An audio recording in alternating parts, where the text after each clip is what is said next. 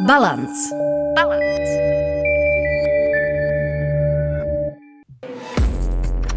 Ahoj, z Rádia Wave vás zdraví vedoucí programu Míša Sladká. Jaké to je mít zesílené smyslové vnímání a co obnáší udržování vztahu, když nedovedete pořádně udržet ani oční kontakt? To se dozvíte v audioknize Dost dobře nenormální. Najdete ji na webu Rádia Wave a v aplikaci Můj rozhlas. Čeká tam na vás do 3. března. Balance. To nejlepší z duševního bufetu. S Petrem Bouškou na rádiu Wave. Balance. Hezký den vám přeje Petr Bouška, posloucháte podcast Balance na Radio Wave. Mým dnešním hostem je Adam Lalák, filozofický poradce v Centru moderní mysl v Praze, spoluvede neziskovku Institut živé filozofie, vystudoval filozofii na univerzitě v Cambridge a v současnosti pokračuje v doktorském studiu na univerzitě v Míchově. Ahoj Adame. Ahoj Petře. Adame, ty jsi filozofický poradce a právě filozofické poradenství je naše téma. Nicméně eh, podcast Balance věnuje duševnímu zdraví, tedy nejčastěji tématům z oblasti psychologie a psychoterapie. Tyhle obory pochopitelně z filozofie vychází. A téma porozumět sama sobě a světu je častou zakázkou v psychoterapii. Jak by mohlo do tohoto kontextu vstoupit filozofické poradenství? Co to je? Ve stručnosti filozofický poradenství je rozhovor nebo dialog dvou lidí o nějakém filozofickém problému nebo otázce, které vycházejí z života klienta. Já bych řekl, že je to v podstatě takový velmi lidský způsob, jak dělat filozofii pod vedením někoho zkušenějšího. A cílem takového rozhovoru nebo dialogu je určitý porozumění, možná jasnější vidění nebo pravdivější vidění reality. Já mám pocit, že, eh, jak jsi říkal, tak eh, v psychoterapii často jde o to stejný. Taky se snažíme nahlédnout realitu pravdivěji, ale ten konečný cíl psychoterapeutického rozhovoru, jak ho vnímám já, je možná trošku jiný. Já mám pocit, že v psychoterapii především usilujeme o to, aby se člověk cítil lépe, aby více přijímal sám sebe. Možná, aby se jeho problémy vyřešily. V tom filozofickém poradenství o tohleto přímo neusilujeme. Ve filozofickém poradenství se snažíme ty problémy z života klienta přeskoumat, a vlastně řešíme problémy, který ten jeho život nějak trošku přesahují. Já nerozebírám toho klienta konkrétně, ne, ne, nerozebírám jeho prožívání, nerozebírám jeho emoce, ale rozebírám nějaký obecnější problém. Něco, co je obecně lidské a co se v tom životu toho konkrétního klienta projevuje. Ty jsi zmínil vlastně zajímavou věc, že řada psychoterapeutických směrů vychází z filozofie a to je pravda, jako například teda kognitivně behaviorální terapie vychází ze stoicismu, zakladatel se k tomu hrdě hlásil, logoterapie vychází z existencialismu. A ten eh, Způsob, jakým oni z té filozofie často podle mě vycházejí, je ten, že tady byla nějaká filozofie, která vytvořila určitý ideál dobrýho života a ten psychoterapeut ten, ten ideál vezme trošku za, za svůj a potom se snaží tomu klientovi pomoct k tomu, aby ten ideál ve svém životě naplnil. Tak eh, abych to uvedl na nějakých příkladech, tak eh, právě třeba ten stoicismus vytvořil ideál, ve kterém my usilujeme o nějaký řekněme, realističtější přístup ke světu, eh, k tomu, aby naše emoce pravdivě reflektovaly realitu, nebyly iracionální existencialismus zase vytvořil ideál určitého autentického prožívání. V psychoterapii teda se snažíme těm lidem pomoct, aby žili racionálněji, aby žili autentičtěji. Ve filozofickém poradenství tohle to úplně nedělám. Ve filozofickém poradenství se nesnažím, aby ty lidi naplnili nějaký ideál dobrýho života, já se snažím, aby ty lidi spolu se mnou dělali filozofii. Takže není tam žádný ideál, ze kterého bychom vycházeli, není tam žádný předpoklad, ale veškerý ideály, veškerý předpoklady jsou předmětem přeskoumávání. Filozofii je občas v mainstreamu naprosto neprávem vytýkáno, že je nepraktická. Je filozofické poradenství nějaký praktický projev nebo metoda v rámci filozofie? S tou praktičností je to ve filozofii trošku těžký, protože filozofie, když se stává příliš praktickou, tak přestává být věrná tomu, co to skutečně filozofie je. Já si myslím, že filozofie by neměla vést vyloženě přímo k něčemu. Filozofie musí vždycky mít trošku hodnotu sama o sobě. Je to nějaký zkoumání, který usiluje o pravdu a o nic jiného.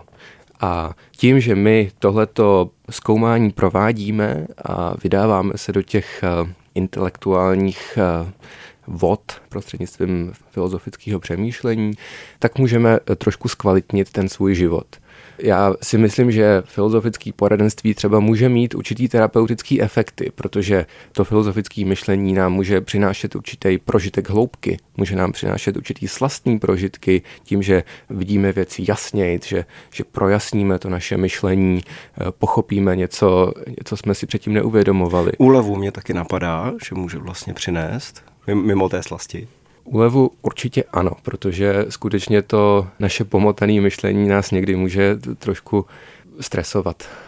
Jací lidé vyhledávají filozofické poradenství? A mě tam napadá zejména otázka takzvaného Prahu, se kterým se pracuje v psychologii a psychoterapii. Je mnoho směrů, které se snaží tento prah snížit.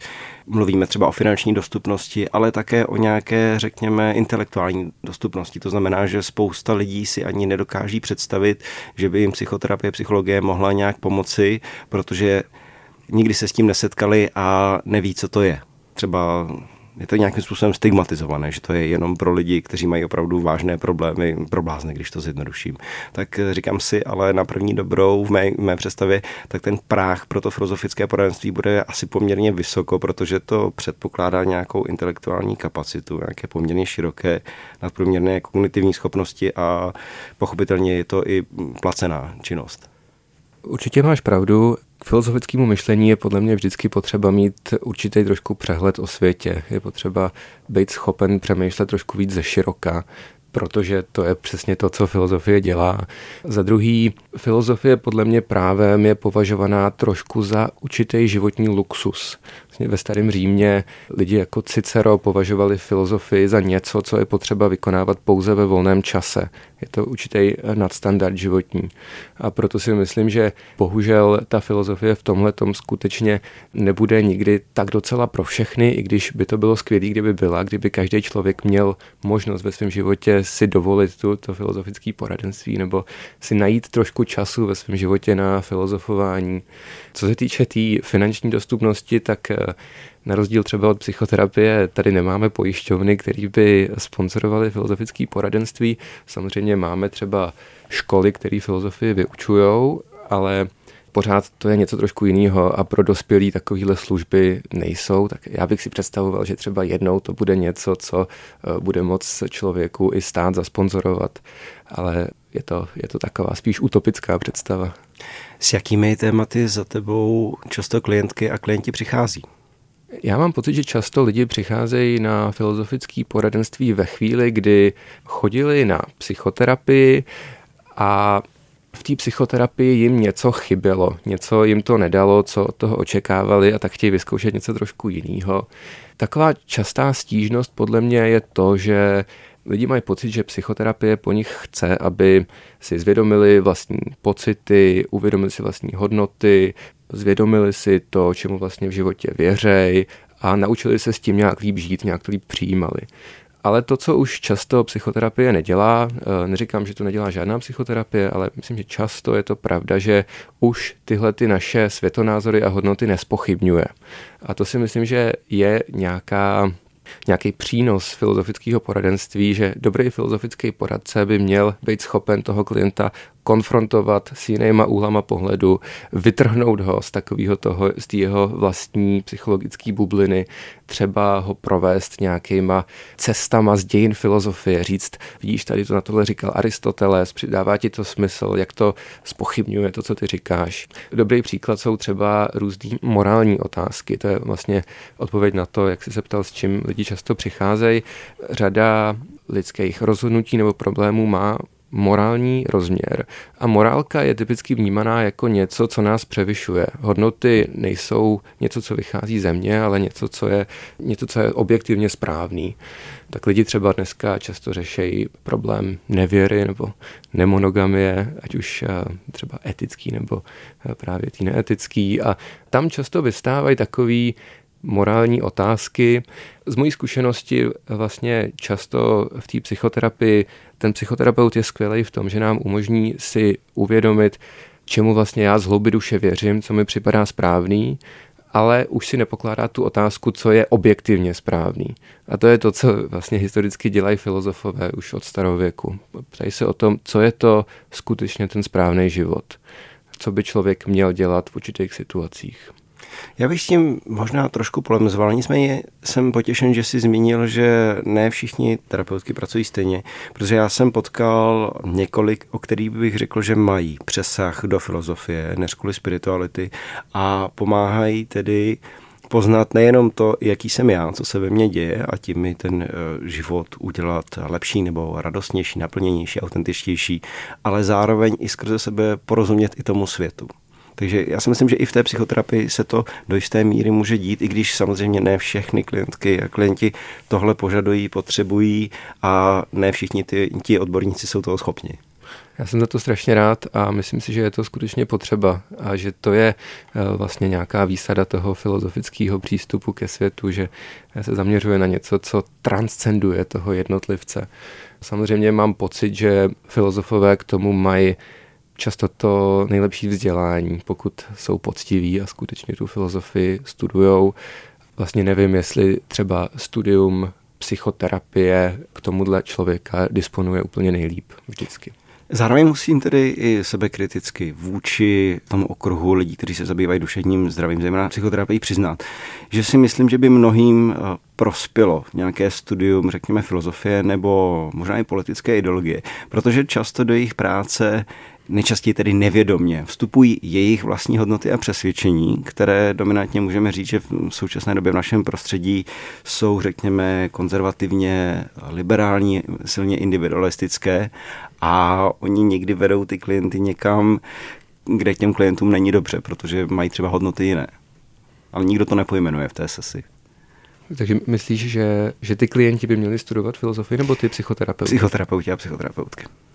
Určitě na tom asi něco bude a, a já věřím v to, že psychoterapie a filozofie jsou v něčem komplementární a můžou se zajímavým způsobem doplňovat. Zároveň narazil jsem, a je to zajímavé, že to bylo nedávno na výrok Karla Gustava Junga, který jsem teda ověřoval, že ono v několika dílech skutečně tuhle myšlenku znesl. A to je volným překladem, že, cituji, intelektualismus je běžnou zástěrkou strachu z přímé zkušenosti. Konec citace. To znamená, že někdy a trpí tím vysoce inteligentní lidé, kteří mají nadání toho velkého intelektu, že nějaký často vlastní problém nebo otázky týkající se té obecné morálky hodně o tom přemýšlí, vytváří komplexní myšlenkové struktury, ale když se na to zaměříme, tak je pod tím třeba strach z prožití nějaké emoce nebo otevření nějakého vlastního zranění. A tak o tom strašně moc přemýšlím a snažím se to vyřešit tím myšlením, ale co by mi v tu chvíli vlastně pomohlo, je to prožít. Nemůže na to narážet taky filozofické poradenství a poznáš to třeba? Vztah filozofie a prožívání je strašně složitý a v něčem paradoxní. Filozof a velký propagátor zenového buddhismu Alan Watts ve své knížce o zenu píše, že četbatý jeho knížky o zenu toho čtenáře k zenu nějak nepřiblíží. Něco podobného píše Lao Tse ve svém spise o Tao, kde píše, že Tao, které lze postihnout slovy, není věčné a neměné Tao. Ale přesto o něm napsal knížku. Tyhle ty lidi vlastně nějakým způsobem spochybňují hodnotu toho, té intelektuální cesty, ale přesto se na ní vydávají. A teďka je otázka proč, protože to je skutečně paradoxní. Západní filozof 20. století Ludwig Wittgenstein tohleto přirovnává k žebříku. On říká, že filozofický myšlení si můžeme představit jako určitý žebřík, po kterým je potřeba vyšplhat, ale potom ho pod sebou podkopnout nebo ho uh, zahodit. Kdybychom po tom žebříku vůbec nešplhali, po tomhletom intelektuálním nebo filozofickém žebříku, tak bychom asi uvízli na nějaký úrovni velmi primitivních pudů nebo primitivního prožívání, ale kdybychom uvízli na tom žebříku, tak potom vlastně se dostáváme k tomu problému, který ty popisuješ, k tomu problému přílišného intelektualismu. Já bych to možná přirovnal k takové analogii s tím, jak se vztahujeme k druhým lidem. My se můžeme k lidem kolem nás vztahovat buď to na základě empatie, soucítění, anebo na základě toho, že se snažíme nějak racionálně pochopit.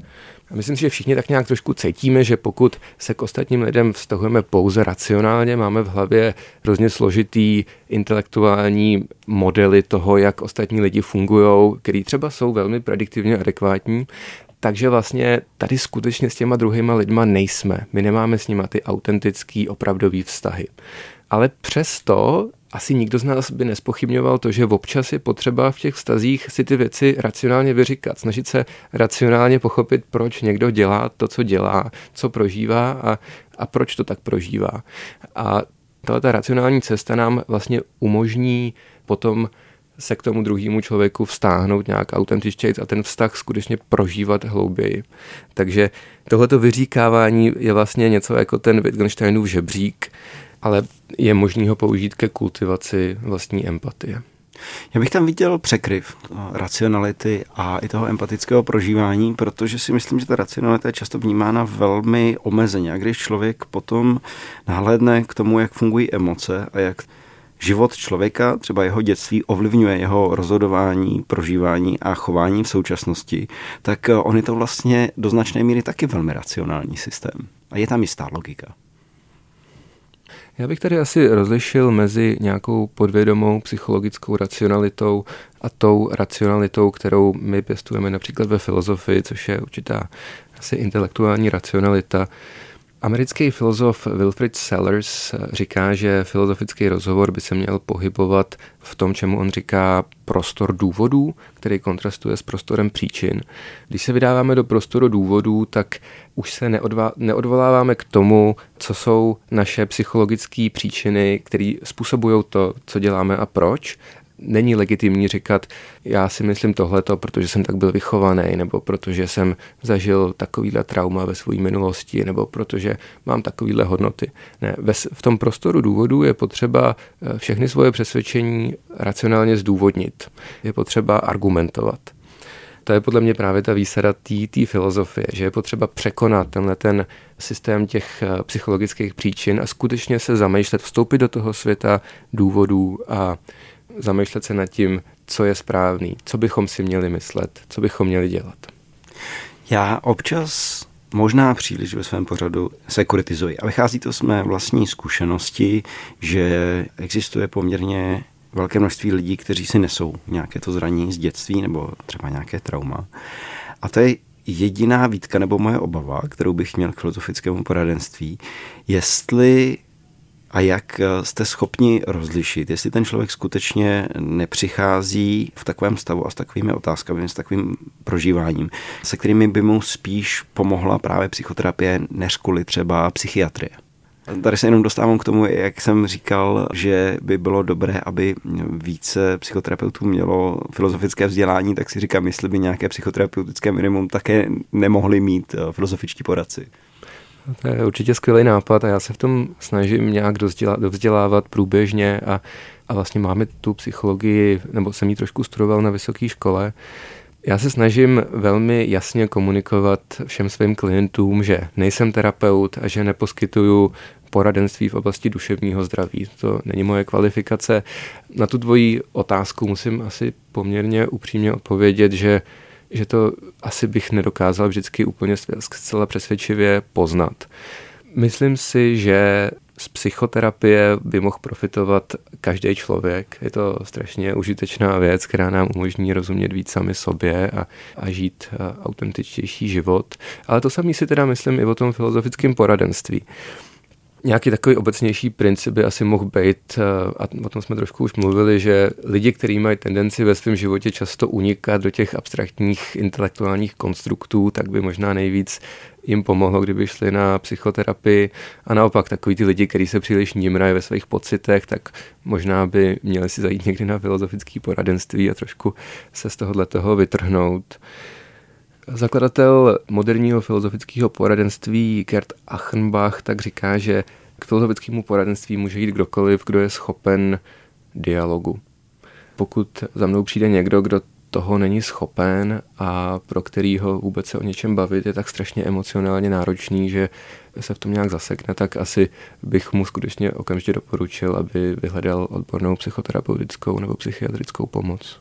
Já bych tomu chtěl jenom dodat, že samozřejmě to není plná odpovědnost asi tebe nebo jiných filozofických poradců, že i ten člověk nese odpovědnost za to, kam se svými problémy chodí a jaký typ pomoci vyhledává. Jenom mi přišlo důležité tohle téma zmínit a ošetřit. Jo, díky, že to říkáš. Ono je to skutečně v něčem trošku ortogonální a vlastně můžeme si analogicky položit otázku, jestli psychoterapeut dokáže, jestli psychoterapeut dokáže poznat, jestli jeho klient není spíš zralý na filozofické poradenství. Tak jsme narazili na moje limity ortogonální, kde by si prosím vysvětlil, co, co znamená. Že mezi tím není nějaká jednoznačná korelace. Díky. Může se stát, že třeba někdo přijde za tebou s nějakými otázkami, s nějakým tématem, problémem, odchází a je ještě víc zmatený, nebo se mu udělá hůř? Jeden můj kolega říká, že slogan filozofického poradenství by, by mělo být nemáte ve svém životě žádný problémy, přijďte za náma, my vám je uděláme.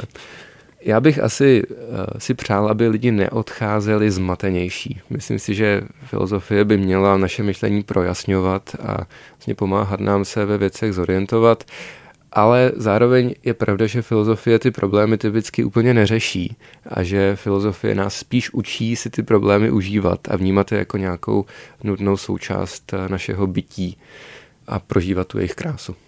Může se stát, že se dostaneš třeba s někým, kdo za tebou přijde do zásadního, kruciálního střetu hodnot? Jak to řešit? Kážu si představit, eh, já nevím, mám takovou fantazii, kdyby přišel někdo, kdo bude mít velmi radikální nebo eh, neřkuli až extrémní postoj třeba k současným vojenským konfliktům v Izraeli, Palestině a nebo na Ukrajině, tak jak by si s tím naložil? Mně se tohle stalo jednou, že jsem měl klienta s jehož, eh, jak říkáš, hodnotama, jsem se poměrně rozcházel.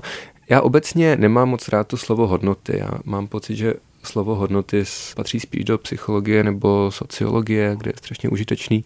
Do filozofie moc nepatří právě protože mám pocit, že nás trošku strhává zpátky do toho prostoru příčin oproti tomu prostoru důvodů.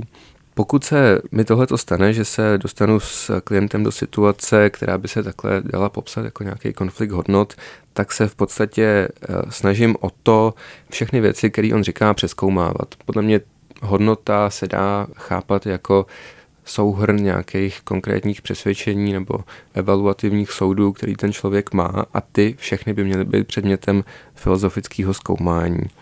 Já taky ve filozofii někdy pracuji s tím konceptem paradigma myšlení. Hodně lidí ve svém myšlení je v nějakém myšlenkovém paradigmatu, což je systém, ve kterém jsme tak trošku uzavření, aniž si to uvědomujeme. Takže někdo třeba přemýšlí hodně pragmaticky, někdo přemýšlí hodně moralisticky, někdo přemýšlí utilitárně, někdo má trošku náboženský tendence, někdo zase přemýšlí strašně esteticky, takže všechno hodnotí jenom podle toho, jestli je to zajímavý nebo nezajímavý a tak dále. A myslím, že ten filozofický poradce by měl být schopen toho člověka z těch paradigmat trošku vytrhávat a třeba ho konfrontovat s nějakýma pojmama a myšlenkovými cestama, se kterými ten člověk běžně nesetkává a třeba mu díky tomu pomoct i trošku, nebo pomoct, třeba mu díky tomu umožnit nahlédnout i ty svoje skrytý přesvědčení nebo skrytý předpoklady, které se projevují navenek jako hodnoty a zamyslet se nad tím, jestli to je skutečně správný, jestli to dává smysl. Psychoterapie je poměrně silný proud integrace, integrativních směrů. To znamená, že se ty metody navzájem eh, propojují, kombinují. Ale myslím si, že tam je riziko, že to někdy může vést k takovému účelovému nebo povrchnímu eklektismu, cherry picking, že si člověk vybere z každého kousku, co mu vyhovuje a nejsem si jistý, jestli to vždy může fungovat eh, dohromady. A tady právě třeba v balancu to zmiňovala teoložka Denisa Červenková, že v oblasti spirituality právě ty velké náboženské tradice mají tu výhodu, že to jsou jaksi ucelené mapy a návody nějakého prostoru. Už to někdo proskoumal, dělá to stovky, ne tisíce let a v něčem to má benefity a v něčem nevýhody tím, že je to právě takhle silná pro propracovaná tradice. Nemůže se ten podobný eklektismus a to vybírání třešinek stát i ve filozofickém poradenství? V rámci filozofického poradenství já vnímám nebezpečí trošku redukce filozofie na souhrn určitých inspirativních sexy citátů z dějin filozofie. Takže si řekneme, no a Platon říkal tohleto a Nietzsche říkal tohleto. Třeba takový vyhlasný americký propagátor filozofického poradenství Lou Marinov k tomu trošku tendenci má. Já si myslím, že ten filozofický poradce by neměl být eh, automat na nějaký životní moudrosti nebo inspirativní citáty. Rozhodně by se neměl snažit být nějakým inspirativním TED speakerem, který rozdává lidem instantní moudra, protože filozofická práce je něco, co si vyžaduje určitou pečlivost, určitou dlouhodobou práci. Jak zmiňuješ ten eklektismus nebo ten cherry picking, tak podle mě to je docela zajímavé vidět na tom, jak se dneska zachází s filozofií stoicismu. To je starořecká filozofie, která vznikla někdy ve třetím století před naším letopočtem a teďka z nějakého důvodu v posledních desetiletích se hrozně dostává světově do módy, propaguje řada influencerů a podcasterů. A já si nemyslím, že to je nějak špatně vyloženě, ale dochází tam podle mě trošku k tomu, že tyhle ty propagátoři moderní stoicismu redukují tu velmi komplexní, propracovanou stoickou filozofii, která má celou svoji fyziku a metafyziku a etiku, na nějaký takový souhrn poměrně jednoduchých lifehacků, který doporučuje lidem, prostě teďka udělejte tohleto a představte si tohleto. A to je vlastně trošku takový ten cherry picking, který někdy může být jednoznačně škodlivý podle mě. Často eh, dneska ty podcasteři, kteří propagují stoicismus, tak vlastně si vybrali tu stoickou myšlenku vyrovnanosti a pomáhají lidem být vyrovnaný, ale už třeba zapomínají na to, že ta stoická myšlenka vyrovnanosti je hluboko zakořeněná ve stoické teorii ctnosti a morálního jednání a stoici na základě toho vypracovali celou, myšle, celou teorii toho, jak by měl člověk se chovat k ostatním lidem, jak by měl spravovat svůj obec. A to se dneska nějak trošku v tom pop stoicismu vytratilo.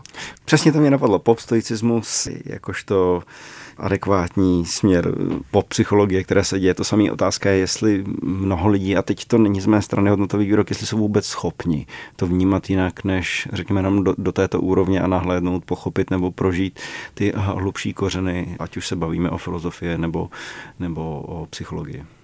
Jak říkám, filozofická práce si vyžaduje určitou trpělivost a určitou možná odvahu.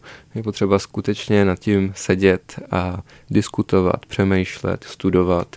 Já se snažím občas svým klientům třeba doporučit nějakou četbu, studujeme nějakého filozofa a potom se o tom společně bavíme, snažíme se skutečně dostat do hloubky, pochopit, proč si ten člověk myslel to, co si myslel a to je možná to, co se trošku vztahuje k tomu, co si předtím říkal, že, že říkala ta paní Červenková, že skutečně má hodnotu se občas zastavit a zkusit nahlédnout nějaký myšlenkový systém nějakého filozofa do hloubky a ne si z něj vzít jenom nějaký to eh, povrchní schrnutí, který nás učí na střední škole ve filozofii protože to je potom ten moment, kdy dojde k nějaký vnitřní transformaci, kdy si můžeme skutečně zaintegrovat tu filozofii do svého života a nahlédnout svět a svůj život trošku jinak. Zároveň i v tom, pokud se vracíme k těm hlubokým starším tradicím, vnímám nějaký limit, protože přece jenom vznikaly v určitém společenském a dobovém kontextu a v nějakých možnostech a někdy je asi potřeba to trošičku eh, upravit nebo začlenit do toho i fenomény prostě z naší doby. Já s tebou úplně souhlasím a myslím si, že to je vlastně trošku problém některých odvětví dneska akademické filozofie, že, že si lidi vytváří z těch postav v dějinách filozofie trošku takový modly, trošku si je fetišizujou a přestávají k ním zaujímat ten kritický odstup, který podle mě je charakteristický pro filozofický postoj. Prostě lidi do dneška píšou obrovský spisy o Nietzschem a o Heideggerovi, který byli skvělí myslitelé, ale zároveň trpěli mnoha předsudkama. Heidegger měl sklony k nacismu, Nietzsche byl obrovský mizogin a mám pocit, že to někdy lidi trošku přehlížejí, nebo to se snaží naopak obhajovat, že říkají, oni to vlastně tak nemysleli. A to je podle mě určitě problematický a je potřeba ty myšlenky neustále aktualizovat. Filozofie je nekonečný dialog toho, jak znova a znova promýšlíme ty stejné problémy a nikdy nesmíme ustrnout u toho, že si bereme nějaký ty velký filozofy jako příliš velký autority. Ještě čas se nám krátí, ale ještě bych se chtěl eh, věnovat eh, dvěma otázkám. A ta jedna je, že ty jsi zmínil nějaký přesah, který filozofie člověku může nabídnout, jak o něm třeba přemýšlet, jak se o něm jak se k němu vztahovat a z psychoterapii se to často prolíná i v rámci spirituálních směrů. Vidíš tam překryv filozofie a spirituality nebo naopak nějaké konflikty?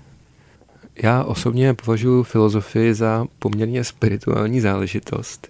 Zajímavý francouzský myslitel Pierre Adot popsal to, že ve starověkém světě byla filozofická činnost velmi intimně propojena s tím, čemu on říká spirituální cvičení.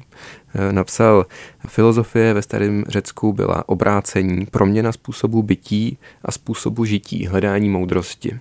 A mám pocit, že tady ta jako spirituální tendence prochází jako taková červená nit celýma dějinama západní filozofie. Napříč těma dějinama se objevují myslitelé, který v sobě propojovali tu určitou filozofickou touhu po racionálním poznání a zároveň si zachovávali takový ten spirituální respekt k tajemství života. Tihle ty myslitelé často používali poměrně poetický jazyk, hodně se vyžívali v metaforách z těch starověkých, mě napadá třeba Plotinos, ale i v moderní době tady máme lidi jako je Gabriel Marcel nebo Martin Buber. Bertrand Russell dokonce napsal, že všichni velký filozofové západu v sobě spojili impuls k vědě a impuls k mystice. No a vlastně eh, těmhle těm eh, spirituálním filozofům podle mě nemůžeme porozumět tak docela jenom tím, že o tom budeme do nekonečna diskutovat a analyzovat to, ale musíme s těma jejich myšlenkama tak trošku žít. Já mimochodem jsem součástí takové mezinárodní skupiny, která se nazývá Deep Philosophy, hluboká filozofie, což jsou lidi, kteří právě se snaží tu filozofii provozovat určitým trošku spirituálnějším způsobem. Teďka zrovna o víkendu jedu do Lisabonu, kde máme setkání těch lidí a my se vlastně scházíme a provádíme spolu něco, čemu říkáme filozofická kontemplace, což je takový právě ne úplně analytický, ale spíš spirituální přístup k tomu, jak se společně ponořit do toho myšlení a snažit se transcendovat tu naší bytost skrze dialog jak se sebou navzájem, tak skrz dialog s velkýma postavama dějin filozofie. Závěrečná otázka, vlastně nevím, jak formulovat jako eh, do otázky, tak tě poprosím o komentář, jestli budeš štít. Já mám moc rád myšlenku dánského filozofa Sirena Kierkegaarda, který říká, že život není problém k vyřešení, ale realita k prožití nebo k zažití. Není to přesný překlad, takhle to je můj překlad, to trošku moje interpretace. A jestli vnímáš a jak přemýšlíš také o limitech filozofického poradenství v tomhle, že třeba jsou některé otázky, které nám z podstaty fungování člověka, z podstaty naší existence prostě nejsou přístupné, anebo na ně ani neexistuje eh, odpověď. Zkrátka součástí toho života je nějaké mysterium, které možná navždy zůstane nenahlédnutelné. Já s tím určitě souhlasím a já si nemyslím, že filozofický intelektuální bádání je odpověď na všechno a není to konečný stádium lidské existence. Kierkegaard sám vlastně popisuje to, že k tomu, abychom naplnili ten lidský život, tak musíme nejprve vstoupit do říše obecna, což je to, čemu on říká etika. A v této říši my si ty věci promyslíme a potom musíme to obecno překonat. Kierkegaard má takový pojem rytíř víry, on hodně pracuje s tím pojmem víra, že vlastně k tomu, abychom mohli žít, tak potřebujeme nějakou odvahu nebo víru, protože každý lidský život je unikátní a filozofie je obecná a na ty jednotlivé konkrétní otázky každého člověka ty odpovědi tak docela nemá. Uzavírá téma dnešního balancu filozofické poradenství Adam Lalák, filozofický poradce v Centru moderní mysl v Praze, který spolu vede neziskovku Institut živé filozofie, vystudoval filozofii na univerzitě v Cambridge a v současnosti pokračuje v doktorském studiu na univerzitě v Mnichově. Adam, já ti moc krát děkuji za tvoji výpověď o filozofickém poradenství. Ahoj. Děkuji za pozvání. Ahoj. Balance. Překonejte limity vlastní hlavy. Balance. Přihlaste se k odběru podcastu na wave.cz lomeno podcasty a poslouchejte Balance kdykoliv a kdekoliv. I offline.